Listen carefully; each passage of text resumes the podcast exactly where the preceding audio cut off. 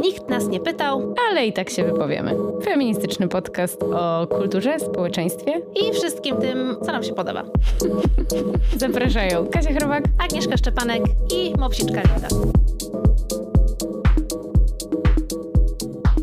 Dobry, dzień dobry, drogie słuchaczki, drodzy słuchacze i drogie osoby słuchające. Dzień dobry, Agnieszko. Dzień dobry, Kasiu. Dzień dobry, Kasiu. Dzień dobry, Kasiu. Agnieszko. Dzień dobry, Zosiu. Dzień dobry, Kasiu i dzień dobry, Agnieszko. Dzień dobry, drogie. No więc e, dużo tych dzień dobry na dzień dobry, ale już nie będę przedłużać i przedstawię nasze wspaniałe gościnie. Katarzyna Hajbos-Walczak oraz Zofia Małkowicz, doktory dwie. Przyszły dzisiaj do nas, żeby nam opowiedzieć o badaniach które właśnie opublikowały w raporcie Świeżo Co, więc opowiedzą nam o tym, jak nastoletni chłopacy przeżywają dyskryminację i co ona robi z nimi w ich codzienności i w ich przyszłości. A czego może nie będzie robić, jak będziemy się lepiej zachowywać. Chciałam Was, e, drogie gościnie, na początku zapytać o Wasze doktoraty. Wiem, że Kasia pisała doktorat o wstydzie.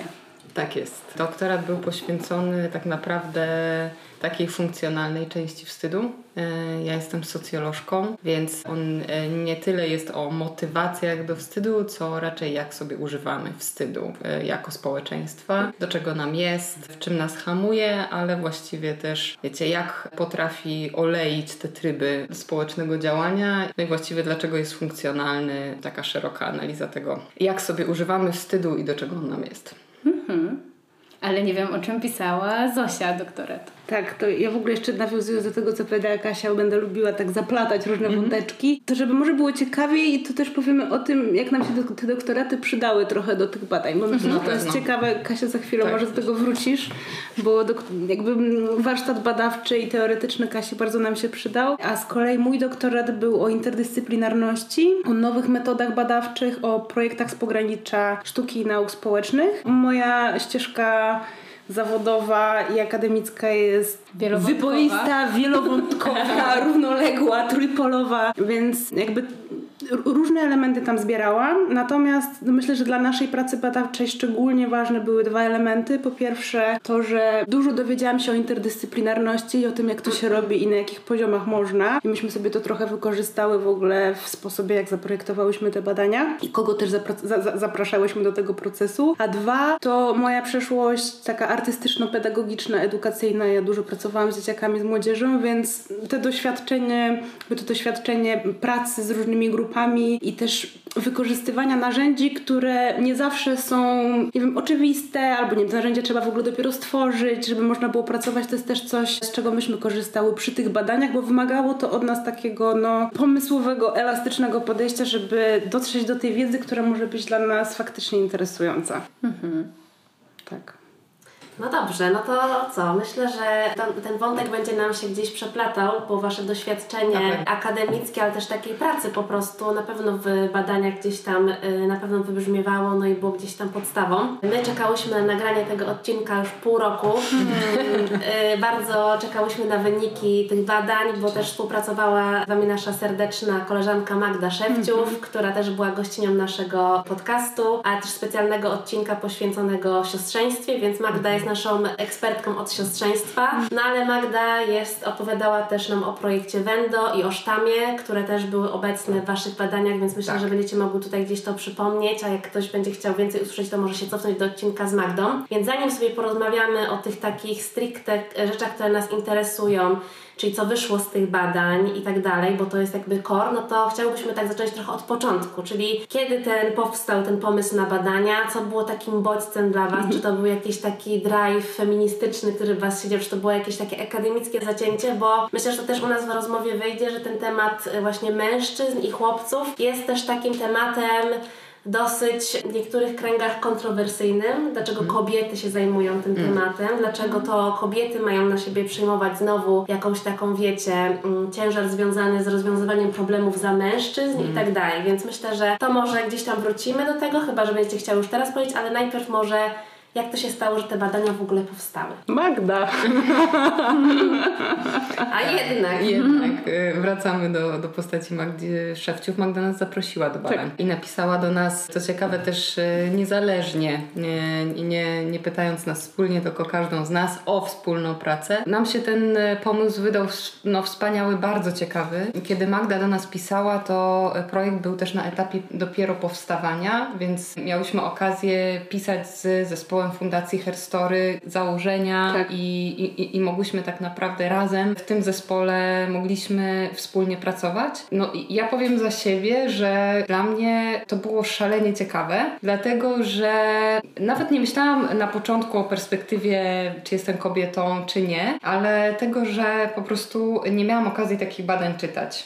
E, A na pewno gdybym usłyszała, że one są, to bym przeczytała z ogromną chęcią, więc we mnie była przede wszystkim ogromna ciekawość. Pomyślałam, że wszystkie te doświadczenia, które zbierałam, no i w pracy, w kulturze, czasem z mm, dzieciakami, czasem z właśnie opiekunami, edukatorkami, edukatorami, no one będzie, będą mogły być wykorzystane, nie? I, i to, to, wiecie, jest tak, że jak czasem się robi różne rzeczy, które wydaje się, że do niczego nie pasują i później przychodzi taki pomysł, który okazuje zbiera te wszystkie wątki, no więc no po prostu złota okazja i jak, i jak można tego nie wziąć pod uwagę? Nie wiem, jak u Ciebie było, Zosia.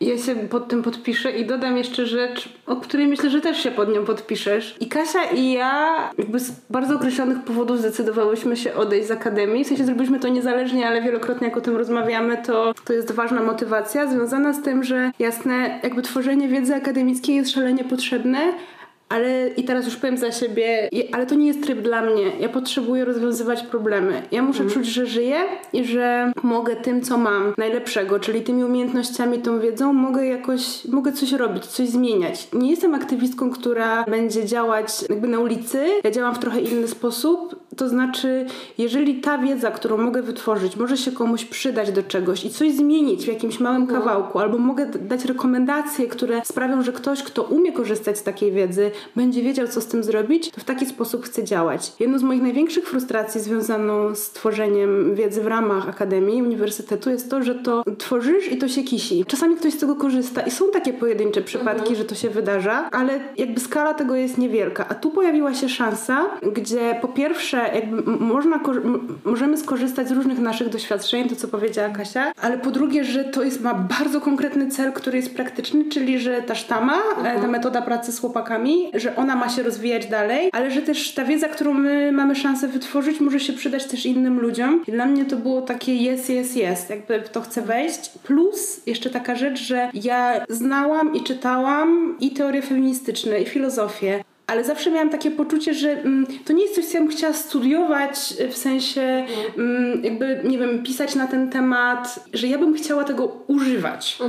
I ten rodzaj badań pozwolił mi, pozwolił nam na to, żeby wziąć te teorie, przepuścić je przez siebie, zastanowić się, hej, a jakby użyć, a jakby użyć bell hooks do myślenia, do robienia, jakby użyć Tak innych ludzi, innych badaczy, badaczy, które czytamy, to co by to było i, i jakby te badania miałyby być prowadzone też tak praktycznie. W jaki w ogóle sposób się równościowo prowadzi badania. No i tu są, pojawiają się jakby różne wątki, które wpłynęły na to, jak ten projekt wyglądał i co myśmy sobie założyły. Super. No, to jest właśnie chyba coś, czego brakuje wciąż, zwłaszcza w tym polskim środowisku, że dużo jest takiego opowiadania, spierania się o tą teorię, ale mało jest takiego wykorzystania tej teorii rzeczywiście w praktyce, żeby, żeby zobaczyć, co działa, jak nam to działa i w ogóle jak chcemy to robić, nie? Bo dużo mówimy o tym, co o tym myślimy, czepiamy się czasami słówek pojedynczych, ale w ogóle nie praktykujemy tego, dlatego też dla nas było super ważne, żeby Was zaprosić i żeby opowiedzieć o tym, jak to jest właśnie przeprowadzić te badania i jakby realizować tę politykę taką feministyczną w cudzysłowie yy, w działaniu rze- rzeczywiście. Dokładnie. Dla mnie też jest wielkim atutem to, że właśnie Fundacja Herstory, która zajmowała się właśnie najpierw edukacją taką równościową dla dziewczyn, wzmacnianiem dziewczyn, Tak. e, zrobiła miejsce też dla chłopców, Tak. nie? Że jesteśmy właśnie w tym wszyscy, wielokrotnie to powtarzamy w naszym podcaście, że jesteśmy w tym wszyscy razem. Tak. Że kobiety nie są z Wenus, a mężczyźni z Marsa, tylko jesteśmy wszyscy z planety Ziemia Tak. i musimy się, tu, się tutaj dogadać. Jestem mega ciekawa tego właśnie, co Wam wyszło i co Was najbardziej zaskoczyło w tym procesie badawczym, Ale chyba jeszcze zanim przeskoczymy do tego, do tego clue, no to muszę Wam zadać pytanie o metodologię, bo przecież... No i to jest też o tym, co nas zaskoczyło. Tak. Chcesz opowiedzieć? Tak. Bo już teraz E, mogę, mogę, e, mogę zacząć. To jest rzeczywiście dobry wstęp do tego, co nas zaskoczyło, bo e, też nawiązując do tego, co mówiłaś Agnieszka o, o tym, że kobiety się zajmują Mhm. tematem e, mężczyzn czy chłopaków w przypadku tego badania, to e, wejściowo była nasza mała obawa. Tak. Jak to jest, że dwie kobiety, badaczki, będą robić e, właśnie spotkania z chłopakami, nie? I, Mhm. i właściwie jak to się ma wydarzyć, że oni mają nam zaufać i, i się rzeczywiście otworzyć. Ze względu na tą obawę, ale też wiele innych takich chyba bardziej metodologicznych wątków, my zaprosiłyśmy do każdego ze spotkań e, trenera sztamy. Sztama to jest e, taki rodzaj warsztatów równościowych, który jest prowadzony przez e, Fundację Historii już zdaje się chyba trzeci rok, jeżeli dobrze pamiętam. Po tym czasie fundacja postanowiła po prostu sprawdzić, jak można sztamę ulepszyć, nie tyle robiąc takie typowe badania ewaluacyjne, Tak.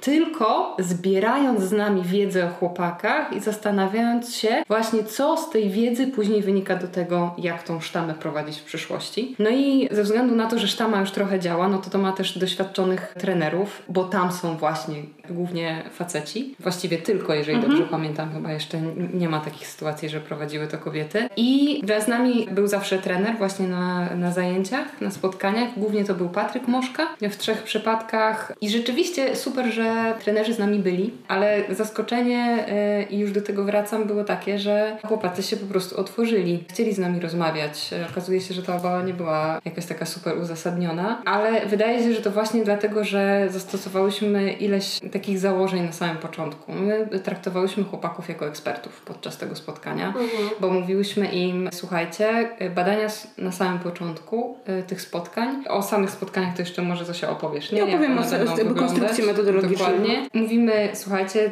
badania mają super praktyczny charakter. Tak naprawdę tą, ta wiedza, którą zbieramy, to ona będzie wykorzystywana po to, żeby stworzyć warsztaty dla chłopaków w waszym wieku w przyszłości. To jest jakby zupełnie naturalne, że każdy człowiek, niezależnie od tego, czy dorosły, czy nie, po prostu lubi wiedzieć, po co robi rzeczy, nie? I jeżeli to jest coś, co jest tak praktyczne, no to y, szczególnie ludzie właśnie w wieku nastoletnim lubią pokazywać, że mają sprawczość, nie? Więc to było coś, co, co było ważne i też to, i, i to była prawda. Dokładnie po to to robiłyśmy, nie? I wydaje mi się, że w raporcie też to widać, że staramy się oddawać głos chłopakom. Tak też ba- bardzo się pilnowałyśmy, żeby y, rzeczywiście tak go pisać. Więc i zaskoczenie i jednocześnie ogromna część naszego podejścia metodologicznego to to, żeby z chłopakami rozmawiać w otwarciu, nie w żaden sposób też nie krytykować tego, co do nas trafia. Więcej powiemy na temat pewnie jakichś zasad y, później, ale generalnie bardzo nam zależało na tym, żeby oni nie,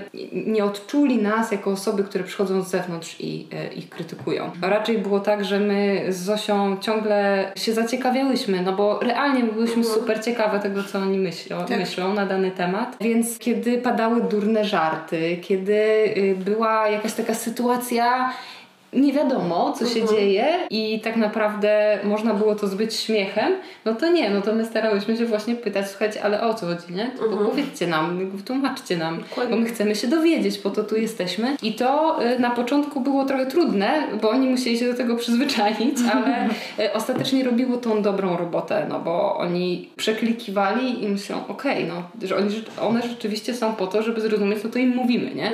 Nie tracimy tego czasu, no ostatecznie mamy ze sobą te kilka godzin, no więc spożytkujmy je. Nie? Super. Mm, Ja bym chciała wrócić jeszcze do takich kulisów. Kulisów w sumie nikomu nie opowiadałyśmy o tym, więc Uuu, to jest no. ciekawe. Ekskluzyw. tak, jest ekskluzyw. Sam punkt wyjścia do badań zaczynał się w okolicach toksycznej męskości. Tak jest. No i myśmy, bo, bo jakby to opierało się na pewnym założeniu i też tak jak w sztamie, że chodzi o to, żeby też ten model męskości jakoś przebudowywać, więc początkowe założenia badań były takie, że trochę, że potrzebujemy zbadać, jak ta toksyczna męskość wygląda u chłopaków. No ale, nie wiem, usiadłyśmy z Kasią, byłyśmy w trakcie już przygotowywania tej koncepcji, ale że i zaczęliśmy dyskutować, że no ale ty słuchaj, no ale toksyczna męskość, tak jak już odejdziesz od tego, że to jest osłuchane, to to jest w ogóle oceniające. I że jak my mamy robić badania pod innowacje, opierając się już na jakiejś hipotezie, że to jest, to jest metodologicznie niepoprawne i w sensie metodologicznie to nie, przynosi, nie przyniesie nam rezultatów, na których nam zależy, a my autentycznie potrzebowałyśmy zapomnieć, co wiemy o chłopakach. I to był ten moment decyzji, w którym stwierdziłyśmy, że nie, my musimy zrobić jeszcze parę kroków wstecz. Pamiętam, że rozmawialiśmy wtedy z Magdą, że słuchaj, że my musimy się cofnąć, że co my jako 30-paroletnie kobiety możemy wiedzieć o współczesnych nastolatkach, a do tego chłopakach mhm. i że w sumie to jest okej, okay, że jesteśmy tak daleko od nich, tylko my nie możemy mieć żadnych założeń. Mhm. Więc zrobiłyśmy właśnie te kroki wstecz i stwierdziłyśmy, że po prostu lecimy na Marsa. I że my ich nie znamy, nie wiemy i musimy. I, i to zaciekawianie się nie było strategią zbudowania z nimi jakiejś otwartości. My autentycznie uznałyśmy, że my nic o nich nie wiemy. I, I taki mówiłyśmy, no bo to była czysta prawda, bo to jest kolejny wątek, już wplatając trochę w metodologię. Naszym celem nie było tworzyć rozwiązań pod interwencję, mhm. tylko naszym celem było tworzyć rekomendacje pod profilaktykę, pod edukację. No więc musiałyśmy skupiać się na rzeczach, które nie tyle już są tymi aktami ciężkiej przemocy, ale my musiałyśmy zrozumieć cały skomplikowany system znaczeń, reguł, w których poruszają się chłopacy, które mhm. może nawet jeszcze nie wyglądają jak dyskryminacja, może w ogóle jeszcze nią nie są. Mhm. I zaczęłyśmy szukać, jakby musiałyśmy tak skonstruować narzędzia, żeby móc zobaczyć rzeczy, które są na przykład parę chwil zanim, zacznie się, zanim się zacznie dyskryminacja. A więc przyjęłyśmy sobie takie założenia, że po pierwsze my musimy poznać chłopaków Musimy dowiedzieć się, jaki mają system wartości. To jest jedna rzecz. M musimy dowiedzieć się też, jak oni rozumieją relacje z innymi chłopakami i z innymi mężczyznami. No i też w jaki sposób doświadczają tej dyskryminacji i przemocy. No i, i to już są trzy właściwie takie ogromne i, i bardzo duże obszary. No i wiedziałyśmy, że nie załatwimy tego jednym badaniem i że musimy jakoś to zróżnicować. No, to się wszystko działo w województwie dolnośląskim. Wiedziałyśmy, że to będzie w ten sposób ograniczone, bo tam się mieści Fundacja Herstory i że będziemy potrzebowały też czasu na zbudowanie relacji z uczestnikami, żeby mhm. oni mieli czas, żeby coś przemyśleć, żeby potem wrócili do nas już być może z jakąś refleksją. Więc nasze badania były skonstruowane w taki sposób, że miałyśmy, założyłyśmy, że będziemy robić trzy case study, czyli trzy miejscowości, trzy szkoły, w których jakby będzie, będzie badana grupa, a następnie będziemy mieć wywiady z pojedynczymi chłopakami. Czyli każda miejscowość to było duże, średnie i małe miasto. W każdej z tych miejscowości była grupa, tam było chyba pomiędzy od 8 do 15 chłopaków, jakoś tak mniej tak. więcej. Sekwencja wyglądała w ten sposób. Myśmy otwierali badania wywiadem grupowym z elementami warsztatu w którym brał udział trener sztamy, też po to już się zapoznawał trochę też e, z uczestnikami. Potem, najczęściej następnego dnia odbywały się warsztaty sztama edukacyjne i chłopacy też w ogóle już wtedy byli pytani o to, kto z nich chciałby wziąć udział w wywiadzie indywidualnym. Te wywiady odbywały się w trakcie, e, w trakcie godzin lekcyjnych, oczywiście ze zgodą rodziców mhm. i tak dalej. I my tydzień później po warsztacie sztamy, albo dwa tygodnie później przyjeżdżałyśmy i już miałyśmy wywiady tylko z tymi, którzy chcieli yy, i to było zazwyczaj tam 5-6 osób, plus miałyśmy dodatkowo takie wywiady uzupełniające perspektywy, czyli wywiady eksperckie z dorosłymi, którzy mają bliski kontakt z chłopakami, ale to, to były osoby, na które wskazywali nam sami chłopacy. Myśmy pytali, słuchajcie, kto was zna, z kim mhm. się czujecie dobrze? Więc to byli nauczyciele albo nie wiem, tam psycholożka, ktoś, ktoś, kto jest blisko i ma kontakt. I w każdej miejscowości to były takie dwa wywiady. I to pozwoliło nam potem porównywać też pomiędzy sobą, bo to, co jest ważne, no szukałyśmy jednak takich tendencji, czy też mechanizmów, które są uniwersalne, że to są badania jakościowe, nie ilościowe. Nie szukamy odpowiedzi na pytanie, czy na pewno chłopacy tak albo śmak, tylko mhm. szukałyśmy pewnych rzeczy, które pozwolą nam lepiej zrozumieć, a więc dać rekomendacje. Super. na temat metodologii. Super, a mnie jeszcze interesuje, jaka w ogóle była reakcja chłopców na to, że chcecie oddać im głos, jak oni się mhm. z tym mhm. czuli. Czy to było tak, że byli tym zdziwieni, czy potem na przykład przyszło coś takiego, że nagle zaczęło się z nich wylewać, bo poczuli, że są tymi ekspertami, mhm. bo zazwyczaj traktuje się, wiecie, dzieci i ryby głosu nie mają, tak. wiemy jak to pokutuje mhm. i bardzo często traktuje się te dzieci do tego, dopóki nie osiągną tej pełnoletności, która nie wiadomo, co miałaby nagle zmieniać. Po prostu nagle stajesz tą dorosłą osobą i można cię traktować tak. poważnie w miarę. Ale jakby przed tą pełnoletnością, no to generalnie bardzo często się no, y, deprymuje te problemy, nazywa tak. się, w ogóle się ich właściwie nie nazywa, tylko mówi się na przykład Wyrośniesz. my to mieliśmy gorzej, mm. wy to macie teraz takie możliwości, że w ogóle nam się przewraca w głowach nie wiadomo co. Więc to, że w ogóle nagle ktoś przychodzi i pyta jakby co, jakby z czym macie problem, jakby jak się czujecie, to chyba musiał być dla nich dość duży szok. Generalnie to jest też jedna rzecz, która nam wyszła z badań, że jest bardzo ciężko o dorosłych, którzy są autentycznie zainteresowani. I, i oni po prostu reagowali na to, no, tak jak reagują ludzie. Jeżeli ktoś jest z tobą autentycznie zainteresowany, zaciekawiony i po prostu zadaje ci pytania bez jakichś założeń albo bez moralizowania, mhm. no to po prostu masz przyjemność z wymiany i z rozmowy. I to było też takie dla nas zaskoczenie. Oni nam zawsze po tych wywiadach dziękowali. Mhm. I myśmy tak, że, ale dobra, że, że miło nam, natomiast to my przyszłyśmy do was mhm. po wiedzę, to wy nam daliście.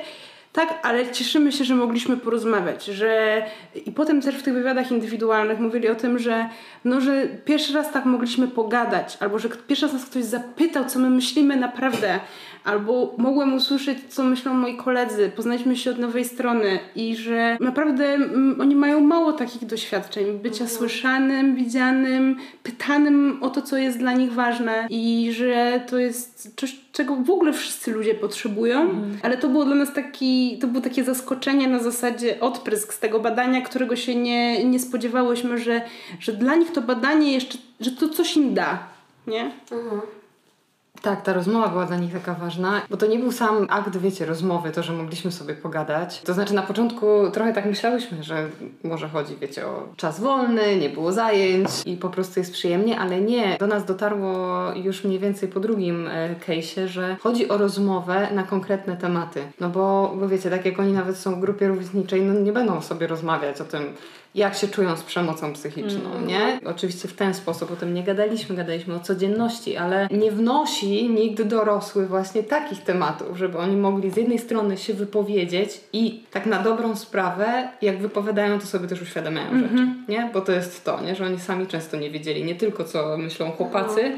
inni e, rówieśnicy, ale co sami myślą na ten temat. No właśnie, a, a, a z drugiej strony to była dla nich taka okazja, żeby w ogóle potrenować się w tej rozmowie rozmowie, nie? Żeby, żeby tą komunikację po prostu e, jakoś uskutecznić w zupełnie innym kontekście, w temacie, którego po prostu nie używają na co dzień. I, i to nie była tylko przemoc, ale to, kto ich inspiruje, Właśnie. dlaczego. To były, to były tematy, które, e, wiecie, są takie... My ciągle krążyłyśmy wokół wartości, mhm. wokół tego, co jest dla nich ważne, ale nie pytałyśmy o to ich wprost. Mhm. Czyli nie pytałyśmy, kto jest dla Was autorytetem, no bo wiecie, jaki jest ciężar gatunkowy, mhm. nie? Tego określenia określenia. Tak. Poza tym, no, trąci myszką już trochę, szczerze mówiąc, to określenie, nie? Ono może się dobrze sprawdzi w, w raporcie jakimś, ale niekoniecznie w rozmowie z, tak. Z młodymi. I oni sami nawet się musieli zastanowić, nie? Bo nie wszyscy wiedzieli, co wpisać. Poprosili nas o dodatkowy czas. To pokazywało właśnie, że oni sobie odkrywają po prostu siebie też podczas tego mhm. kilkugodzinnego spotkania. Poza tym oni są w tym momencie, kiedy dokładnie te kwestie ich najbardziej zajmują. Tak jest. Mhm. Czy one w ogóle zajmują ludzi niezależnie od wieku, ale ich to szczególnie. Zastanawianie się nad tym, kto jest właśnie, komu się przyglądają, kogo szanują, co ich interesuje, kim chcą być, jak sobie wyobrażają siebie, relacje. To, to, to wszystko tam u nich można powiedzieć no to, to buzuje, bo to jest dokładnie przedmiot ich codziennych rozkmin. Więc można powiedzieć, że temat naszych badań wprost odpowiadał też nad tym, nad czym mhm. oni się głowią, bo oni próbują zrozumieć, jak działa świat. Jak działają bardzo złożone reguły funkcjonowania i w grupach społecznych, i w szerszych kontaktach społecznych. Oni, to jest ten moment, kiedy zadziewa się no, no bardzo intensywnie ta wtórna socjalizacja do roli płciowej. Oni się przymierzają do tego, oni za chwilę będą dorośli, oni to wiedzą, mają ten horyzont. To zajmuje bardzo dużą część głowy. Więc mhm. to po prostu było, no to była dobra wymiana, tak bym mhm. powiedziała. Mhm. A w jakim wieku byli chłopcy? 14 do 16. Tak. No to jest rzeczywiście ten moment, gdzie budujesz siebie, nie? No. I to jest, e, też poświęciłyście cały rozdział temu, właśnie kim oni chcą być. Więc e, co Wam wyszło z tego portretu chłopaka? Dobra, wiem, że starałyście się zapomnieć to, co wiecie, ale co Was najbardziej rzeczywiście zaskoczyło, nie? Mhm. Jakby, czy był tam jakiś element w tym portrecie, który był rzeczywiście e, szokiem? Mhm. Albo czy był któryś, który e, Waszym zdaniem jest szczególnie ważny? Tu jest dużo też cytatów w tym rozdziale, prawda? Tak, tak. No, no nam bardzo zależało na tym, nie? Żeby były te cytaty, bo, y, no bo ostatecznie my sobie tego nie wymyśliłyśmy, nie? Mhm, Tylko mhm. to są słowa chłopaków. A może powiemy o tym, jak w ogóle pracowałyśmy nad tym materiałem? Mhm, możemy, pewnie. Bo tak sobie pomyślałam, że to jest ciekawy wątek do tego też, na jakim poziomie oddawałyśmy głos chłopakom. No bo kodowanie wywiadów no, wygląda w taki sposób, że możesz mieć jakieś założenia, że szukasz określonych rzeczy, a my postanowiłyśmy posłużyć się wskazówkami od naszych badanych. Skoro tworzymy ich portret, to nie mogą być rzeczy, które my sobie wymyślimy, że widzimy, tylko zrobiłyśmy w ten sposób. Ponieważ podczas warsztatu tego wywiadu grupowego jedno z zadań polegało na tym, to jest coś, co już Kasia powiedziała, że myśmy prosiły ich o to, żeby przywołali trzy osoby, które są dla nich inspiracją, są dla nich ważne, nie wiem, wzorują się na tym, co oni robią i podali określone, znaczy i podali po trzy uzasadnienia, dlaczego akurat ta osoba. I my, patrząc na to, co się pojawia w tych uzasadnieniach, my z tego stworzyłyśmy kategorię do kodowania materiału. Mega. Myśmy spędziły cały jeden dzień na podłodze, układając w ogóle te karteczki z warsztatów i parafrazowałyśmy to. Tak, próbowałyśmy znaleźć takie kategorie, które takie zdania, które oni mogliby wypowiedzieć i byłyby zbierające jakby te różne elementy, które tam się znalazły. I my dopiero w oparciu o to, co wyniosłyśmy z tego ćwiczenia i też już, już byliśmy osłuchane z tym, co oni mówią i jak myślą, dopiero z tym usiadłyśmy do kodowania wywiadów i poszukiwałyśmy z jednej strony tak, trochę jakby też pod, przykładów dla tego, jak oni myślą, ale druga i bardzo ważna rzecz, myśmy szukały niespójności. Tak jest. Czyli jedna rzecz, że oni deklarują, że chcą jacyś być, a potem opowiadają o jakichś doświadczeniach i coś im tam się rozjeżdża, bo to jest w ogóle nie, nielogiczne w kontekście tego, jak oni myślą. I, I to był w ogóle początek pracy nad, nad materiałem badawczym. I tak, i myślę, że o tych napięciach, niespójnościach, że, że to jest chyba takie coś, od czego warto w ogóle zacząć. Możecie podać przykład jakiejś takiej niespójności, która Wam wyszła? Było ich kilka. Na- przykład to, że, i to jest jedna z najważniejszych cech, może jeszcze później o tym pogadamy, e, że chłopacy chcą być niezależni. Rzeczywiście i to, że bardzo chcą zarabiać w wieku 35 lat, czy nawet 30, niektórzy z nich mu będą mówili, że będą mieć w ogóle dobrze prosperujący biznes, będą praktycznie już zakładać rodzinę też i mieć spokój taki finansowy. Wiadomo, to jakby jest Trzymam trudne kciuki. zadanie, trzymamy za nich Powodzenia. kciuki. Zdecydowanie. A z drugiej strony była w nich i, i, i mówili o tym, że chcą być niezależni, że ich wartości mają być wyjątkowe i mają być tylko ich. No a o, o, z drugiej strony tak dobierają grupę rówieśniczą, przyjaciół e, i najbliższych e, znajomych, by e, być w totalnej spójności z nimi, nie? Czyli chcą poczuć, że są bardzo indywidualistyczni i niezależni w swoich też przekonaniach, a jednocześnie bardzo potrzebują potwierdzenia, że te przekonania są słuszne, nie? Okej. Kiedy sobie dobierają właśnie najbliższych. Bo nie zniosą różnic. Dokładnie, dokładnie, dokładnie. Więc to, to chyba jedna ze, ze spójności. Z niespójności, przepraszam. Czy można powiedzieć, że oni gdzieś tam w jakiś sposób szukają też takiego poczucia przynależności, że oni chcą właśnie z jednej strony być takimi właśnie dryfującymi, niezależnymi osobami, a z drugiej strony chcą tak być bardzo z kimś, że te, takiego poczucia bliskości trochę brakuje? Czy to jest za daleka interpretacja? Ja, ja myślę, że oni y, mają tą bliskość wśród, y, no właśnie tych osób, które najczęściej op- opisywali jako inspirujące i ważne, ale z tego najbliższego otoczenia. No bo chłopacy pisali tam zarówno o rodzinie, y, często pojawiała się tata, mama, y, rodzina generalnie taka najbliższa, ale też przy, pojawiali się przyjaciele. Tak.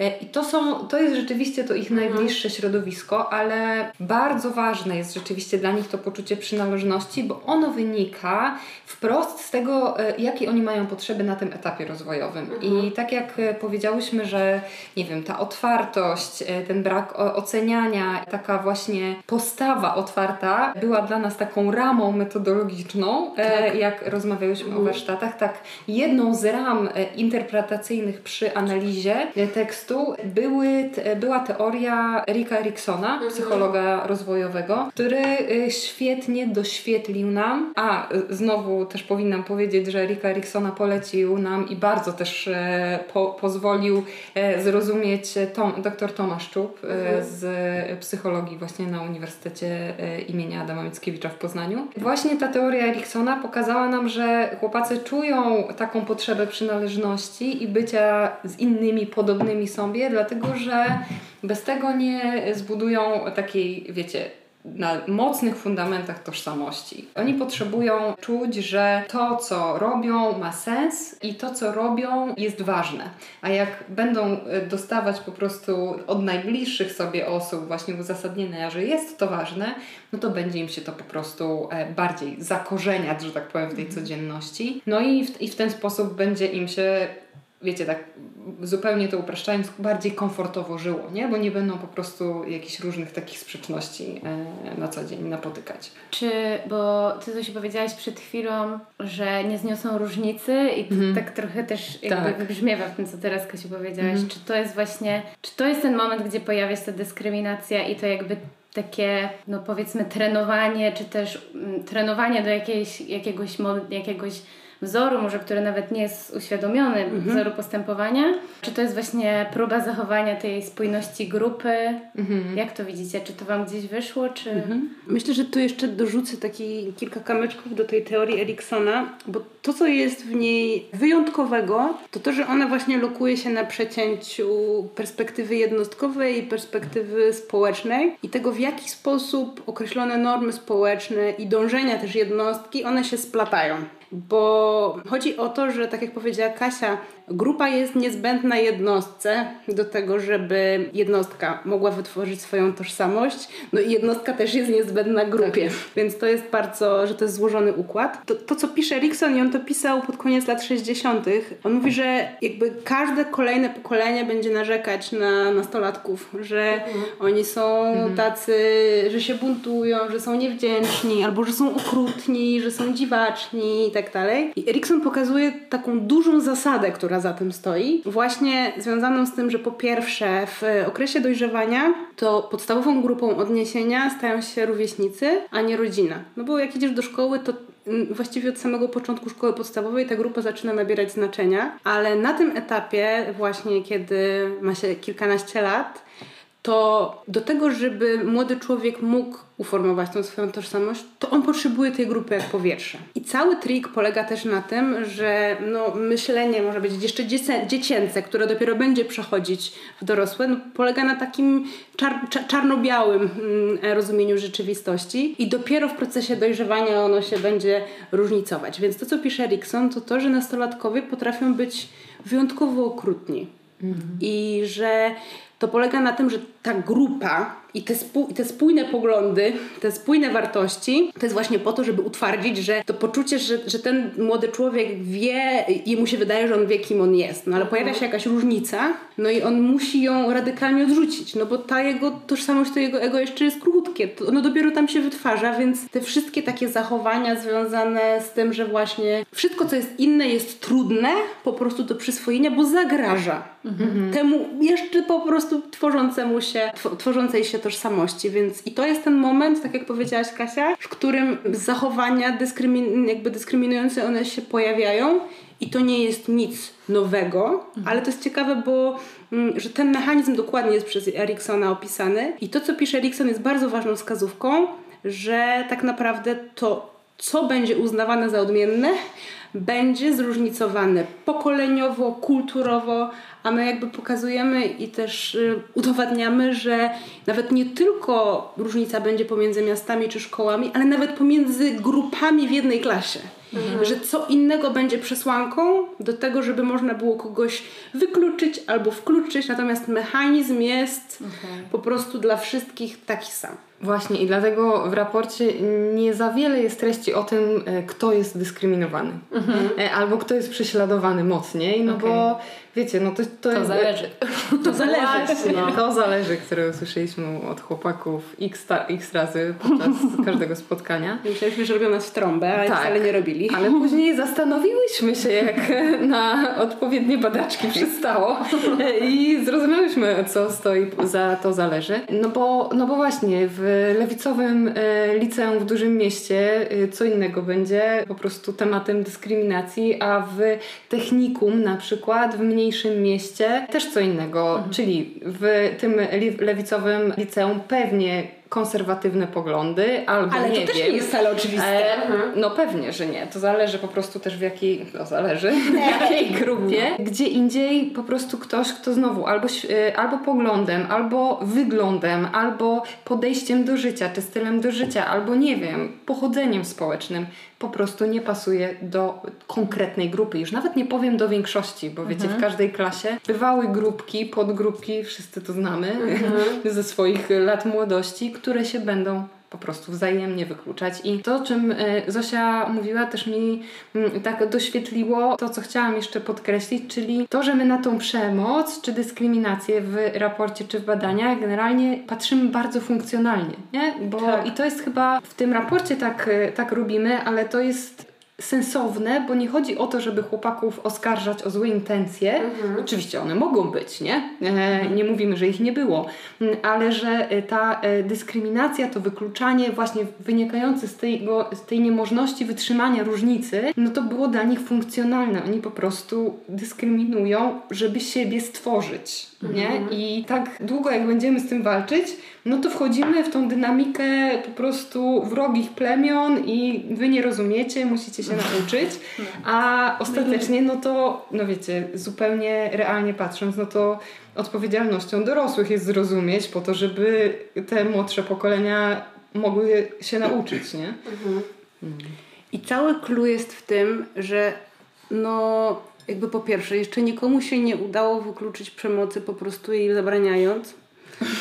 To jest jakby, nie możecie, no, jakby o co chodzi, nie da się, to, to nie działa, to jest raz. Dwa, mm, i to jest też ważne i, i w ogóle em, fajnie Kasia, że do tego jeszcze nawiązać, bo z kolei to mi otworzyło kolejne drzwiczki, co, co trzeba podkreślić, że mechanizm jest i jakby on będzie, ale pytanie, jakie będzie żniwo zbierać. I to jest cały clue, też zanim w ogóle prezentujemy wyniki badań, jest cały rozdział poświęcony kontekstowi, w którym my zarysowujemy istotne elementy, które mają wpływ na to, w jaki sposób ta dyskryminacja tam hula. Czyli to, jak wygląda szkoła. My nie robimy żadnych pogłębionych badań. My, to są rzeczy, które generalnie ludzie, którzy mają kontakt z kulturą, z edukacją, znają i wiedzą. My bardziej tu zaznaczamy, że to, na ile jakby dyskryminacja może być dotkliwa czy krzywdząca dla poszczególnych jednostek, jakby wynika z szerszego kontekstu w danym miejscu. I, i to, co należy robić, to jakby minimalizować skalę tego, jak to działa i jak, na ile jest to szkodliwe. Nie wyeliminujemy mechanizmu w ogóle, ale można po prostu nie dawać mu pożywki.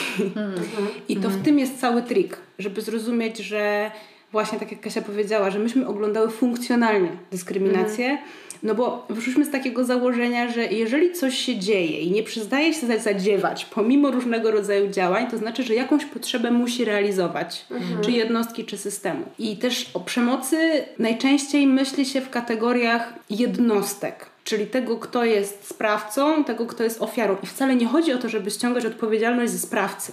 Tylko to, że ktoś się staje sprawcą, wynika ze złożonych mechanizmów, całych złożonych układów, e, motywacji, ale też y, różnych elementów nie, e, nieożywionych. Dokładnie zmierzam tam, jak Kasiu na mnie patrzysz.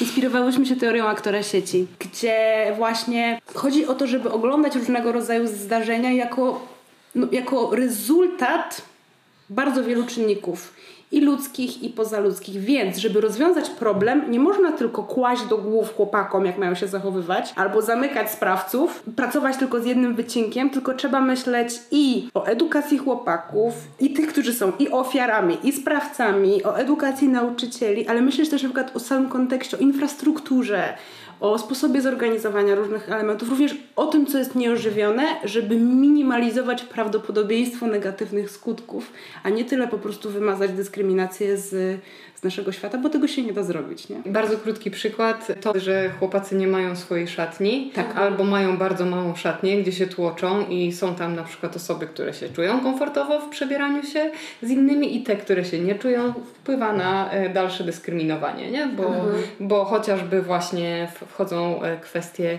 tego, jak się bardziej e, więksi chłopacy czują z tym właśnie, że są oglądani, mhm. są komentowani. Wiecie, nie ma osobnych boksów. Mhm, to mhm. sprawia, że oni po prostu się czują źle, no i to się przenosi na klasę. Typu dziewczyny na przykład mają szatnie dobrze zorganizowane w danej szkole, a chłopacy nie. Tak. Chłopacy się przebierają w kiblu albo gdzieś tam. Mhm. Bo myśli się o tym, że chłopacy nie mają takich problemów. Mhm. Tak, czyli gdzieś tam jakby i taki przykład, że zadbano w jakiejś sferze bardziej o ten komfort dziewczynek, tak, na tak. Związaną z kwestią tego, żeby rozmawiać o ich potrzebach, ale w ogóle nie myśli się o tych potrzebach chłopców, nie? No bo jakby gdzieś tam się próbuje wyrównać te różnice, ale niestety czasami to wyrównywanie polega na tym, że zabierasz tym drugim, nie? Dokładnie. Tak, tak, no dokładnie. A to właśnie powinno być jakiś taki balans, nie? Że nie chodzi o to, że teraz jakby przewracamy wszystko do góry nogami, teraz dokładnie. tym jednym będzie gorzej, a ta grupa będzie miała przez chwilę lepiej, nie? No bo to nigdy nie doprowadzi do niczego dobrego, no i ten backlash będzie powracał, nie? No i on już powraca I, e, i, i w badaniach e, rzeczywiście chłopacy, kiedy to, to trzeba powiedzieć też, e, zapytałyśmy ich wprost o to, czy czasem czują się dyskryminowani. To tak, to, to, to mówili nam też o tym, że rzeczywiście zdarza się, że nauczyciele faworyzują dziewczyny, mhm. E, albo to są takie, wiecie, sytuacje, które bazują na mhm. stereotypach, czyli to, że na przykład, nie wiem, mają się chłopacy w jakiś sposób ubierać, nie? że nie mhm. mogą na przykład nałożyć e, krótkich spodni, podczas gdy dziewczyny mogą nałożyć e, krótkie spodnie mhm. albo spódnice do kolan w tych bardziej takich właśnie konserwatywnych szkołach, które odwiedziłyśmy. Albo to, że właśnie zakłada się czasem, że jeżeli, nie wiem, była jakaś bójka albo jakaś poważna kłótnia w klasie, to, że chłopacy są prowodyrami tej sytuacji. Mhm. Bardzo często słyszałyśmy o takich e, historiach od chłopaków, a zdarzało się dosyć często, że tak nie jest. Że to I były mean girls. Że to, że I to, to są prowodyrki też tak. i, i powiedziałabym tak, nie tylko wysublimowanych form przemocy, bo to akurat by było w każdym miejscu, w każdej miejscowości pojawiała się historia o dziewczynie, która upubliczniała intymną korespondencję i to było po prostu ten case, tak. który się powtarza, ale słyszałyśmy po prostu też o ustawkach że dziewczyny się tłuką. To jest przedmiot na dalsze badania. Wow. To wyszło nam chyba w trzech miejscowościach. Raz ze strony nauczyciela, ale też chłopacy opowiadali o tym, że mhm. dziewczyny się tłuką, że oni czasami po prostu patrzą i, i nie rozumieją. No, że, że jest bardzo duża zmiana kulturowa Mhm. Okay. Też co do tego, jak to A wygląda. oni odnosili w jakiś sposób do w ogóle kwestii płci? Czy dla nich to jest tak, że dziewczyny są w ogóle z innej planety i w ogóle nigdy się nie dogadamy? Czy jakby widzieli gdzieś jakąś taką możliwość no, wspólnego koegzystowania? Mhm. Mhm. To znaczy, czasem jak rozmawiałyśmy podczas wywiadów indywidualnych, to chłopacy mówili nam o swoich partnerkach po mhm. prostu, mhm. koleżankach, koleżankach ale to były rzadkie tematy. My też podczas, zarówno pod, podczas warsztatów, jak i wywiadów, nie wnosiłyśmy za bardzo tematów właśnie, nie wiem, czy relacji z dziewczynami, czy stosunku do dziewczyn. Przede wszystkim dlatego, że to nie był przedmiot naszych badań. My chciałyśmy jednak badać i tak, tak naprawdę pytać, sprawdzać e, codzienność chłopaków. Nie chciałyśmy wprowadzać, wiecie, takiej dynamiki my oni, nie? Mhm. My y, mhm. chłopacy, no a tak. one dziewczyny, no bo trochę tutaj ten tor zjeżdża totalnie, mhm. nie? No tą męskość, stereotyp, odtwarzanie tego. Trudno by było zauważyć, co naprawdę jest y, czymś, co działa między nimi i jest jakąś zasadą, a tym, co jest po prostu jakimś stereotypem, który oni tak, odtwarzają, tak. więc to by było bardzo trudne. A poza tym, no wiecie, też e, trudna sytuacja, no bo my jednak jesteśmy kobietami i na pewno w jakiś sposób musiałybyśmy, no nie wiem, popracować z nimi nimi chyba dłużej, bo wydaje mi się, że jak nie znamy chłopaków od razu w pierwszym spotkaniu, rozmawiać o właśnie relacjach z dziewczętami, nie wiem, czy oni byli tacy chętni. No, oni sami wnosili jakieś tam takie wątki, ale to się odnosiło do kontekstu romantycznego, to jest, pamiętajmy, tak. że to jest inne. I ten wątek jest ważny też na tym etapie rozwoju, bo jakieś pragnienie czy dążenie do tego, żeby wchodzić w intymne relacje, ono jakby na, nabiera na sile, więc to pojawiło się też jako wątek, nie wiem, na przykład jakiejś zdrady zaufania, że właśnie dziewczyny dziewczyna po relacji coś wygadała, albo że którzy, któryś chłopacy coś tam zdradzili jakąś tajemnicę, ale to bardziej w kontekście sieci relacji rówieśniczych rozmawiałyśmy o tym niż fokusowania się bezpośrednio na relacjach z dziewczynami, ale też to, co jest ważne i, i było dla nas jakimś odkryciem, że na przykład chłopacy, jak prosiliśmy ich o wskazywanie tych osób, które mm. dla nich są inspiracją albo są ważne, oni wskazywali właśnie, nie wiem, mamę, babcię, ciocię, dziewczynę, koleżankę, nauczycielkę, że to jest tak, że oni po prostu też bardzo, no, jak na poziomie praktyk, czyli tego jak oni żyją, no to te relacje z kobietami są dla nich ważne, po prostu mhm. to widać. I, tak. mm, i, I nawet sami powtarzać, że czasami, nie wiem, z siostrą czy z mamą albo z dziewczyną są w stanie pogadać o rzeczach, mhm. o których nie mogą pogadać z chłopakami, a potrzebują. Pamiętasz tego jednego tak. respondenta, który ci tak. opowiadał, że dziewczyna go nauczyła w ogóle rozmawiać tak. o emocjach i że on jest jej za to wdzięczny. Tak. Wow. Tak. Bell Hooks byłaby dumna z niego. Zdecydowanie. No, naprawdę. Dobra, dziewczyny, powiedzcie o rekomendacjach, które Wam wyszły, które były, jak rozumiem, celem tak naprawdę, punktem dojścia, takim praktycznym, namacalnym jakby wymiarem tego badania, tak? Że, czyli badamy tutaj wszystko to, co się dzieje w tej chłopięcej grupie, w chłopięcej tożsamości, po to, żeby dać rodzicom, rodzeństwu, y, nauczycielom, dorosłym, którzy chcą być fajnym dorosłym dla znajomych nastolatków, y, których mają w swoim otoczeniu, żeby dać im wskazówki do, do czego? Jak im towarzyszyć. Jak towarzyszyć dokładnie chłopakom. Mhm. No to jak? W takim czego nie robić? Czego nie robić. Wydaje mi się, Zosia, chyba, że warto powiedzieć o modelu. Masz ochotę powiedzieć? Tak, mogę powiedzieć o modelu. A potem powiadam szczegóły. No możesz mi przerywać, zapraszam Cię do tego. Dobrze. To, co jest ważne, to jeszcze trzeba nawiązać trochę do tego, jak, jak badałyśmy dyskryminację. Zastanawiałyśmy się, to, to, to jest o tyle jakby złożone, że badanie mechanizmów polega na tym, że próbujesz uchwycić coś, co jest ruchome. I musisz złapać coś, co jest dynamiczne, co w różnych okolicznościach może wyglądać inaczej. I my bardzo długo zastanawiałyśmy się, jak to wszystko uporządkować, co my już wiemy na temat tej dyskryminacji. I pracowałyśmy taki model związany z analizą, ze wskazaniem na czynniki, okoliczności czy też postawy chłopaków, które sprawiają, że albo zatrzymanie dyskryminacji będzie bardziej prawdopodobne, albo będą bierni wobec tego, co się dzieje, będą mieli na przykład trudność z identyfikacją, albo będą sami inicjować i dolewać do oliwy, do ognia. Więc to był taki no, model związany z trzema grupami czynników. Pierwszy to właśnie było zapobieganie, hamowanie dyskryminacji, drugie bierność, trudność w rozpoznaniu i trzecie z inicjowaniem i przyzwalaniem na to, co się dzieje. No i długo zastanawiałyśmy się, jak też, jak w ogóle myśleć o rekomendacjach i stworzyłyśmy taki pokrewny model związany z trzema rodzajami działań, które odpowiadają właśnie temu, jak badałyśmy dyskryminację. Pierwszy, czyli wzmacnianie i chodzi tutaj o jakby roz, wzmacnianie i rozwijanie postaw, które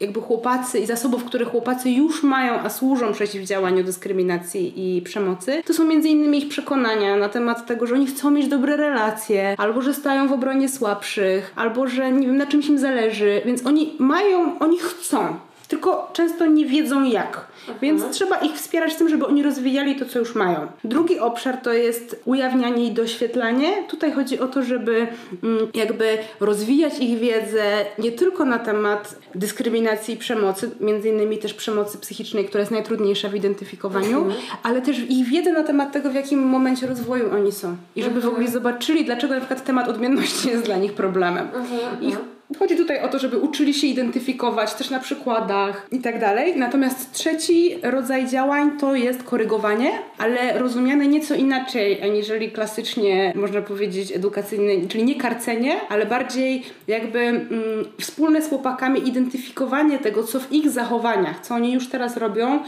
wymagałoby poprawy, ale zastanawianie się z nimi razem dlaczego i jakie to ma konsekwencje dla nich osobiście, dla y, innych osób na przykład w grupie i co najważniejsze w kontekście korygowania, to wspieranie ich we wdrażaniu zmian. Czyli nie, że ty nie możesz tak, tylko jak on ma to zmienić? Jak ma robić, mhm. żeby te, jego zachowania były no, z naszej perspektywy bardziej równościowe, ale po prostu no, sprzyjające przeciwdziałaniu jednak dyskryminacji. Więc to był taki główny model, a teraz mogę Kasia mhm. oddać. E, tak, to ja może powiem o czymś, co w ramach tego modelu rzeczywiście działa, ale jest czymś dodatkowym. Chciałam powiedzieć o dwóch rzeczach. Z jednej strony o komunikacji, a z drugiej strony o włączaniu w różne działania właśnie takie wspierające całego ekosystemu szkoły. Jeśli chodzi o tą komunikację, no to już trochę powiedziałyśmy o tym, że dużym zyskiem dla chłopaków było to, że oni mogli z nami porozmawiać tak. i między sobą porozmawiać. I to nie było tylko to, że my dałyśmy ten czas, ale my też dałyśmy taką bezpieczną przestrzeń do rozmowy. My starałyśmy się się wprowadzić takie zasady tej rozmowy, że oni się nie czuli atakowani, mhm. że oni mogli się wypowiedzieć. właśnie w rekomendacjach, które też są dużo liczne, no są liczne, nie? Więc mhm. jeżeli ktoś jest zainteresowany, to, to bardzo polecamy zajrzeć do środka, do raportu. Pokazujemy, że ta, to takie, nie wiem, uczenie czy wspieranie w komunikacji, ono nie musi nawet dotyczyć, wiecie, równości czy jakiegoś konkretnego tematu, tylko chodzi po prostu o prowadzenie takich jakichś zajęć, no nie wiem, na przykład nie, jakieś debaty oksfordzkie mhm. albo jakieś inne rodzaje formuł właśnie komunikowania się w sposób, w którym musimy dać sobie przestrzeń, wytrzymać emocje, nie wiem, poznać inną perspektywę, bo chłopacy jak później myślimy już o konkretnie dyskryminacji, tych tematach, o których dzisiaj gadamy, no to e, wiecie, kiedy poznają perspektywę osoby, która jest przemocowana, no to łatwiej im będzie po prostu poczuć empatię do tej osoby. -hmm. Nie? I, I właśnie tak, e, takie ćwiczenia, jak właśnie zmiana perspektywy, jak argumentowanie za czymś, to jest ważne, no bo jak sobie rozmawiałyśmy któregoś razu z Zosią, e, już po napisaniu raportu, to czasem jest tak, że w szkole są takie, wiecie, wycinki i mowa na przykład o wychowaniu do życia w rodzinie, czy jakiejś edukacji seksualnej, czy edukacji równościowej, czy, czy, czy, czy takich silosach po prostu tematów, a realnie na przykład komunikacja jako taka, ona może dotyczyć różnych rzeczy, nie? Mhm. I jeżeli chłopacy poznają tą technikę, to im się będzie dużo łatwiej ze sobą dogadać i jak, jak będą mogli się dogadać, no to, to to będzie ten fundament właśnie do zrozumienia innych osób, a bez empatii oni nie oni nie skleją, że tak powiem, mhm. jak funkcjonować bez dyskryminacji, nie? Mhm. To, jest, to jest filar po prostu. Ja właśnie jeszcze do tej empatii bym dodała, no. bo tak zupełnie serio, to jednym z problemów jest to, że chłopacy mają niewiele empatii wobec samych siebie. Trochę jest tak, że nasza kultura od nich wymaga, żeby wzięli się w garść. To nie tylko idzie o to, żeby nie płakali, tylko że oni bardzo często uważają, że to, że ktoś jest słaby, to jest kwestia czegoś wyboru. Więc oni trochę nie potrafią współczuć komuś, kto, nie wiem, oni nie widzą tego, że ktoś ma mniejsze zasoby, że nie jest tak uprzywilejowany, tylko po prostu, że, mm, że coś mu się nie udało i że się nie postarał, że się, że się nie zdyscyplinował. No i generalnie chłopacy są bardzo surowi wobec samych siebie, oni siebie dyscyplinują. No i słuchajcie, no jeżeli nie masz empatii wobec samego siebie, bo jej nie doświadczyłeś, być mhm. może wystarczająco odważnych dla ciebie dorosłych, no to jak masz ją mieć dla innych osób. Więc kluczowe jest też to, i to jest taka też meta rekomendacja związana z postawą dorosłych, którzy towarzyszą, że właśnie otwarta perspektywa to jest jedno, ale właśnie to nieocenianie, ta empatia wynikająca nie z tego, ojej, jaki jesteś biedny, tylko empatia, która pozwala wysłuchać, mhm. czego doświadcza ten młody mhm. Co go zajmuje i nie oceniać, to robi miejsce na jego empatię wobec samego siebie i to wtórnie przekłada mhm. się na empatię wobec innych. I mhm. jakby było paru takich e, respondentów, którzy ewidentnie byli z domów, gdzie gdzie był albo byli tacy dorośli, którzy mieli po prostu no, byli wobec nich ciepli, wspierający, pozwalający też na, nie wiem, na eksplorowanie mhm. i, i w ogóle na w jakiś fajny sposób im towarzyszyli, to byli chłopacy, którzy mieli automatycznie więcej miejsca jakby na odmienność. Aha. I mhm. oni byli też tacy, nie wiem, właśnie dawali sobie czas na to, żeby się z czymś zastanowić, byli mniej oceniający, mniej radykalni i to jakby pokazuje, że to jest naprawdę odpowiedzialność dorosłych, żeby w odpowiedni, umiejętny, ciepły, empatyczny sposób, ale też czasami no, mm, bardzo konkretny, bezpośredni, mhm. szczery, stawiający też im granice, ale chodzi o to, że, że to dorośli muszą siebie poukładać. Mhm. Czyli nie oceniać, nie moralizować, nie prawić kazań, nie zabraniać, tylko bardziej... Pokazywać konsekwencje. Mhm. Tego, co się będzie działo, jeśli pewne rzeczy się będą wydarzać, do czego to prowadzi, ponieważ to jest ten kawałek wyobraźni, której chłopacy jeszcze nie mają, za krótko żyją. Mhm. Ale to nie jest tak, nie rób, bo się wydarzy coś, tylko okej, okay, jeżeli będziesz robić tak, no to może się wydarzyć to albo tamto. I, i pokazywać, jak działa świat, a mhm. jakby nie, nie moralizować, nie zabraniać, no oni nie będą słuchać, nie. Mhm. No i to mnie właśnie do tego drugiego, e, drugiej rzeczy, drugiej rekomendacji ważnej wydaje mi się skłania, żeby to wspomnieć. Czyli to, że mm, jakby są jakieś takie działania w szkole e, kierowane do grupy właśnie chłopaków, e, taka edukacja równościowa, to super, jeżeli to się dzieje. Na marginesie te szkoły, do których my trafiałyśmy, Sztama, te właśnie warsztaty z edukacji równościowej były pierwszą taką inicjatywą -hmm. w grupie chłopaków, więc to się rzadko dzieje. W każdym razie, jeżeli to trafia tylko do chłopaków, to super, że mają tą możliwość, no ale to jest po prostu za mało, no bo tak. jeżeli wiedzę y, mają chłopacy, no to, to co? Czy my pokazujemy, że to oni mają odpowiedzialność, żeby ją wprowadzić? No to nie jest fair. Mhm. Powinni też takiej edukacji doświadczyć inni nauczyciele, nauczycielki, osoby mhm. pracujące w szkole. To jest pedagog szkolny, psycholożka szkolna, ale też osoby, które pracują i na przykład organizują pracę w szkole, nie mhm. wiem, osoba, która pracuje w sekretariacie, osoba, która wita uczniów e, i uczennice na, na wejściu, ale też no wspaniale, chociaż zakładam, że to jest najtrudniejsze, żeby jeszcze chociaż część rodziców mogła mhm. uczestniczyć, czyli tak naprawdę cała ta społeczność, która wokół szkoły jest skupiona, mhm. no bo wiecie, ta wiedza zaczyna krążyć i ona może sobie y, rzeczywiście żyć y, w tych relacjach, które są i w szkole, i poza szkołą. Ludzie mogą się odnosić do tych treści, które usłyszeli, a nie, nie wrzuca się to po prostu do jednej grupy, no, gdzie jest mniejsza szansa, że to będzie Jest jeszcze jedna rzecz, która mi przyszła w sumie do głowy, że to był jeden z takich insightów, który wyszedł nam podczas badań, że chłopacy doskonale wiedzą, co jest poprawne polityczne. Oni umieją się zachować. Mhm. I oni deklarują tolerancję, natomiast w praktyce mhm. jest to trudne do zrobienia dla nich. No i dobra, można myśleć, o chłopacy tacy są, ale czego oni doświadczają? Jakby to nie o to chodzi, czy przyjdą dorośli, będą mieli w małym paluszku teorie, Mhm. Wracamy do początku naszej rozmowy.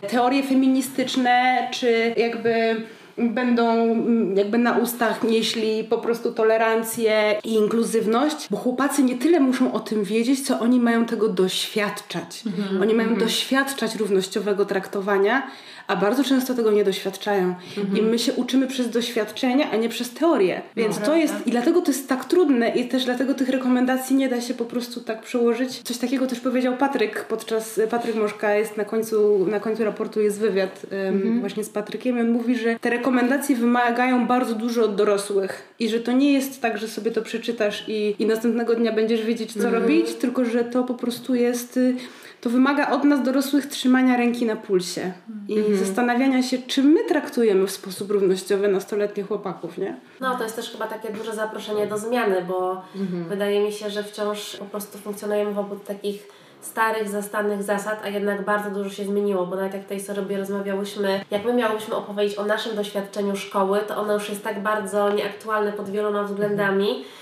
że no trudno byłoby nam tutaj traktować nasze doświadczenie jako to, które jest adekwatne do tej sytuacji, nie? Mhm. Więc jakby są nowe wyzwania, które stoją przed dorosłymi osobami w kontakcie z młodymi osobami, więc wydaje mi się, że no ten raport właśnie jest taką zaproszeniem do tego, że halo, zmiana musi się dziać. I też e, to, o czym mówiła Magda Szewciów na konferencji, że dla mnie to jest też oczywiste, że ta sztama musi ewoluować i trzeba co jakiś czas sprawdzać te metody, no bo to ma po prostu działać, a wiele rzeczy tak. się zmienia, więc dla mnie to jest naturalne, że zarówno Wendo, jak i sztama musi przez, co jakiś czas przejść taką aktualizację, żeby zobaczyć, mhm czy to jeszcze działa, czy to hmm. będzie się sprawdzało dla kolejnych osób, z którymi się to spotyka, nie? Hmm. I mi się jeszcze przypomniało, że podczas badań pojawiały się postaci, czy w opowieściach e, chłopaków, czy miałyśmy okazję poznać, naprawdę super nauczycieli i nauczycielek. I to nie są ludzie, którzy studiowali gender studies. Tak Jakby jest. to są ludzie, którzy po prostu lubią ludzi i nie wiem, są nauczycielami, nauczycielkami WF-u, są autentycznie zainteresowani życiem chłopaków i to jak chłopacy opowiadali o tym, że no bo z panią można pogadać o tym i o tamtym, albo ja czasami nie wiem, co czuję i pani mnie spotka i zapyta, co ja tam czuję, to i oni wtedy po prostu czują się widziani i że to po mhm. prostu, to co tak Kasia powiedziałaś mm. kiedyś podczas naszej rozmowy, że to nie idzie o edukację tyle równościową czy tam seksualną, tylko tak. jest edukacja po prostu o byciu człowiekiem. Hmm. Tak. I że to nie ma znaczenia, z jakiego kontekstu my wychodzimy i też nie wiem, że to jest w ogóle o szacunku i nie wiem, mi się strasznie podoba ta ostatnia przetłumaczona książka Bell Hooks y, o mm. miłości. Mm -hmm. I dla mnie jakby myślenie o tym, że miłość jest postawą i taką też związaną z zaangażowaniem społecznym, że to jest coś, co bardzo do mnie przemawia i że, że naprawdę idzie o ten szacunek, o szczerość, o, o autentyczne rozmawianie o potrzebach. E, to jest bardzo trudne, bo to brzmi tak prosto, ale żeby to realizować w praktyce, no to myślę, że też są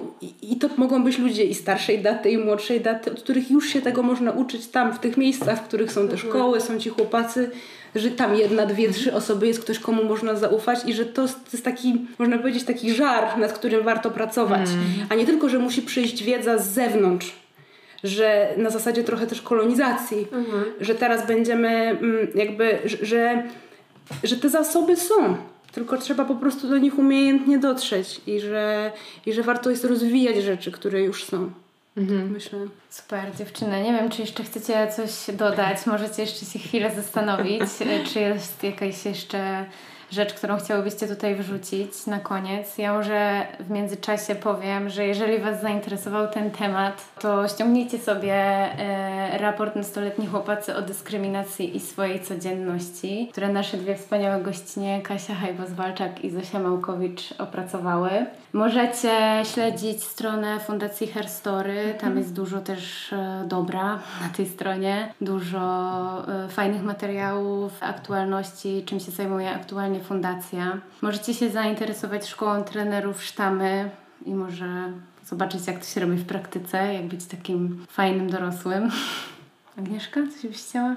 Ja może na sam koniec chciałabym jeszcze zapytać, co Was się zmieniło po tych badaniach? Nice. Jaki macie obraz Zosi i Kasi sprzed podejścia nice. i opracowywania tej metodologii, a potem jak siedzimy tutaj z tym pięknym raportem, który Pięknie jest naprawdę wydany. piękny -hmm. i mhm. świetnie się to czyta, więc naprawdę jeżeli ktoś może zdobyć, to bardzo polecamy. No to jak to jest z tymi dziewczynami? Jak teraz na to patrzycie? Dzięki Aga za, ten, za to pytanie. To znaczy chyba jeszcze nie mieliśmy okazji o tym gadać tak z nikim poza sobą. Poza sobą, o tym gadałyśmy dużo. To ma wiele warstw odpowiedź na, na to pytanie, tak. bo ja powiem może o dwóch z mojej perspektywy, czyli i zawodowej i tej prywatnej, bo dla mnie osobiście, a ja już trzy lata e, jestem po doktoracie. To chyba był drugi właśnie taki projekt y, po doktoracie, w który ja się tak bardzo zaangażowałam. Badawczy mhm. projekt, ale też dużo więcej niż badawczy, jak zaraz powiem. No właśnie, Zosia też mówiła dużo o takim celu społecznym. My naprawdę czułyśmy, że to może być potrzebne i właściwie no, trudno znaleźć lepszą motywację, nie? jeżeli mhm. e, czuje się, że współtworzy się jakąś innowację, która właśnie będzie zmieniać rzeczywistość y, w jakimś stopniu na lepsze. Więc ja się bardzo rozwinęłam, bo też y, z Zosią miałyśmy okazję pierwszy raz uczestniczyć w takim, z takiej skali razem w, w, działaniu badawczym i my sobie naprawdę na dużo pozwalałyśmy też jeżeli chodzi o analizę, sposoby analizy. Szłyśmy za materiałem tak jak chciałyśmy i naprawdę metodologicznie myślę, że dużo dobrego dla siebie zrobiłyśmy tak, tak rozwojowo mhm. jako badaczki, ale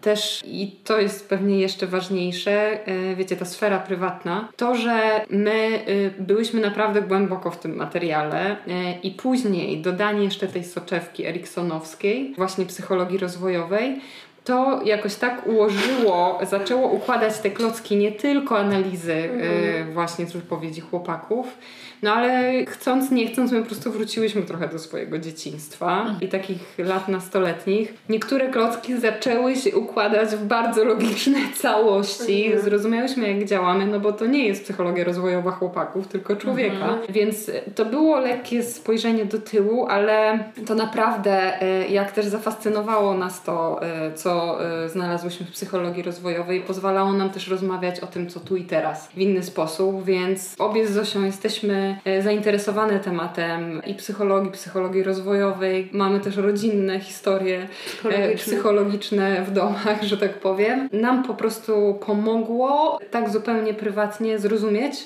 właśnie niektóre logiki jakoś z przeszłości. No ale ja też powiem osobiście naprawdę to, jakiej, e, jakiej otwartości od chłopaków doświadczyłam jak też takie, wiecie, szybkie spotkania, kilkugodzinne warsztaty, jak one przebiegały, w jakiej otwartości. Dla mnie to było na początku i no dosyć doświadczoną badaczką, bo pracuję już ponad 15 lat w ten sposób. Mhm było trochę nie tylko zaskakujące, ale wręcz ja byłam lekko wzruszona tym, mhm. muszę powiedzieć. Naprawdę zatrzymywało mnie to i, i wiecie, no ja, ja miałam w sobie ogrom wdzięczności i za to, y, ile my otrzymałyśmy nie tylko informacji od chłopaków, no ale że oni się po prostu pozwolili sobie na nas otworzyć i po prostu miałyśmy z nimi naprawdę super przepływ, nie? I świetnie się pracowało z nimi. Mam ogromną wdzięczność i to wciąż we mnie pracuje tak naprawdę. Nie? To, że spotkaliśmy się tam po prostu jako ludzie z ludźmi e, na takim poziomie naprawdę głębokiej empatii.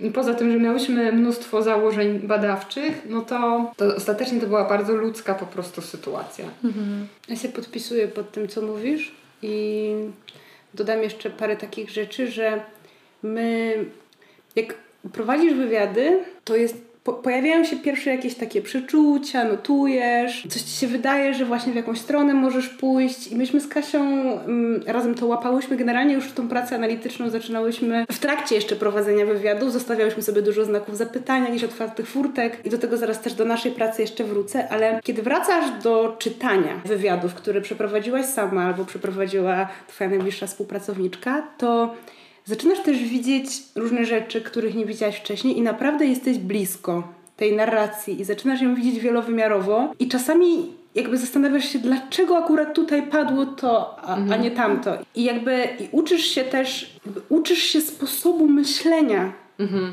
I o, o to chodzi też w empatii, że to nie jest to, co ja, Zofia Małkowicz, uważam, że takie jest w świecie, tylko ja naprawdę próbuję popatrzeć oczami na świat, znaczy oczami chłopaków na świat, więc ja mam takie poczucie, że oni mi pozwolili wejść, pozwolili nam wejść do swojego świata i to było też takie bardzo, bardzo uczące w sensie łapania się na tym, co jest twoje, a co jest ich.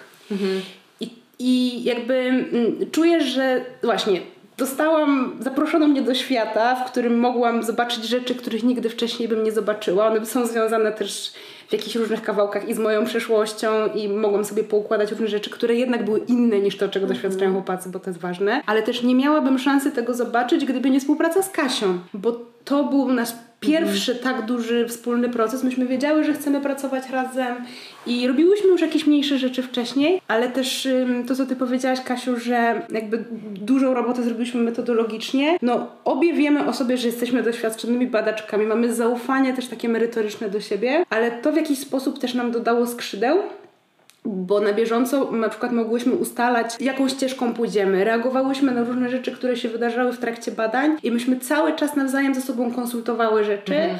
i też um, czasami na przykład nie wiedziałyśmy, jak coś będziemy interpretować, ale wiedziałyśmy, że musimy zapamiętać, że właściwie to był bardzo gęsty proces badawczy, w którym też my się nauczyłyśmy współpracy ze sobą i to jest bardzo rozwijające i ja mam takie poczucie, że ten raport, że jedna głowa nie jest w stanie takich rzeczy wymyślić ani napisać, mhm. że tylko dwie głowy, które się ścierają, które jednak mają różne doświadczenia, w wielu kawałkach są podobne, no, mhm. że tylko z wymiany, dialogu, mhm. rozmowy jesteś w stanie stworzyć coś, co jest elastyczne, kauczukowe. Jeśli z tego śmiejemy, to jest taka nasza, takie nasze motto.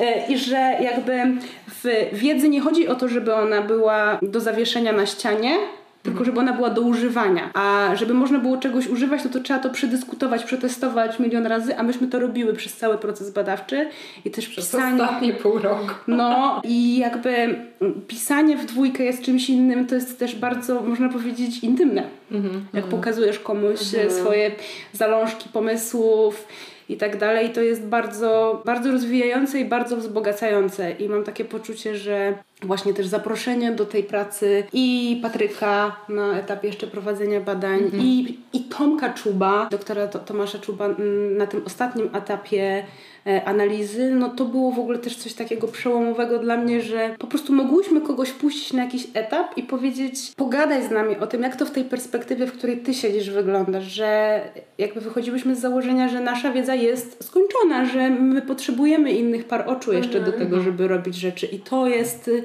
to bardzo, bardzo otwiera głowę i doświetla, doświetla nowe kawałki, więc tak, no i te życiowe rzeczy, jak się orientujesz nagle wstecz, w jaki sposób ja dojrzewałam i jak bardzo ja się buntowałam wobec różnych rzeczy i to wcale w nieoczywisty sposób, nie mhm. taki jakby się wydawało. I zaczynasz sobie przeglądać wstecz. To są interesujące, ale równocześnie musisz pamiętać, że to jest o tobie, a to, co jest o chłopakach, to jest inne. Mhm. Tak. I to jest bardzo ważne. Jednak o tym, że my się bardzo różnimy, żeby nie przykładać kalek. I to jest... Y, ale od tego też byłyśmy w dwójkę, żeby siebie pilnować. Tak jest. Super. Świetnie, bardzo Wam dziękujemy. Mogłybyśmy Was słuchać godzinami, bo mhm. naprawdę opowiadacie o tym świetnie i widać, że to jest projekt nie tylko ważny pod właśnie tym kątem społecznym i też wydaje mi się, że właśnie tak jak Ty powiedziałeś, że wiedza nie jest o tym, żeby wisiała i ładnie wyglądała, tylko że można jej używać i widać, że no po prostu zrobiłyście to z pasji i że to w tym raporcie po prostu się czuje i naprawdę y, dziękujemy Wam za tę pracę, bo uważam, że jest super ważna i będziemy wszędzie, gdzie się da opowiadać o tym, tak. pokazywać to jako wzór do tak. kolejnych badań, do tego jak to jest ważne, no i mam nadzieję, że Wy też będziecie realizowały kolejne takie świetne badania. Tak. Dzięki. Ja tylko powiem jeszcze, że to, to, co powiedziała Zosia o tym dialogu i o tym, że się pracuje w grupie, no to rzeczywiście te badania były możliwe, żeby je tak zorganizować, dlatego że miałyśmy do tego możliwość przy współpracy z Fundacją Herstory, tak. która się y, zaangażowała nie tylko słuchajcie, podpiszcie umowę, a później mm. po prostu dostarczcie raport, ale y, też współpracowała z nami merytorycznie. My, tak jak rozmawiałyśmy na początku, przegadywałyśmy założenia, ale też zgłaszałyśmy, nie wiem, jakieś potrzeby, trudności. Naprawdę Bo nie umiałyśmy było... czegoś interpretować, nie wiedzieliśmy, Dokładnie. dlaczego się jakoś coś takiego wydarza. E, poza tym no, były sytuacje, w których trzeba było interweniować, bo odkrywałyśmy e, sytuacje przemocowe w szkołach. Mhm. E, wtedy ta interwencja przebiegała super super profesjonalnie, z ogromną uważnością na młodych, z odpowiednią procedurą dla starszych, e, więc to też było super ważne, że, żeby właśnie w ten sposób razem pracować nad tymi badaniami, bo my zbierałyśmy wyniki, ale gdyby nie to, że mogłyśmy sobie od czasu do czasu się zatrzymać, zinterpretować, sprawdzić, coś zmienić może, to, to byłoby to dużo trudniejsze, żeby tak napisać. Mhm ta wiedza byłaby dalej od rzeczywistości niż jest. Tak, można byłoby powiedzieć. I super. To cieszymy się, że miałyście tak dobre doświadczenie i oby takich tak, więcej. Tak. tak. Bardzo Wam dziękujemy. To będzie trochę dłuższy odcinek, ale no myślę, że też bardzo wyjątkowy. dziękujemy. No, dajcie, se, dajcie se ten odcinek. Jak chcecie, to jeszcze jest dużo innych materiałów. Oczywiście wszystko podlinkujemy. I dzięki dziewczyny za tą rozmowę. Dzięki. dzięki. Pa! Nikt nas nie pytał, ale i tak się wypowiemy. Feministyczny podcast o kulturze, społeczeństwie i wszystkim, co nas zainteresuje. Zapraszają Kasia Chrobak i Agnieszka Szczepanek. I Mopsieczka Linda. Tak, czasami. Producentem podcastu jest Estrada Poznańska. Wszystkie odcinki znajdziesz na estradapoznań.pl.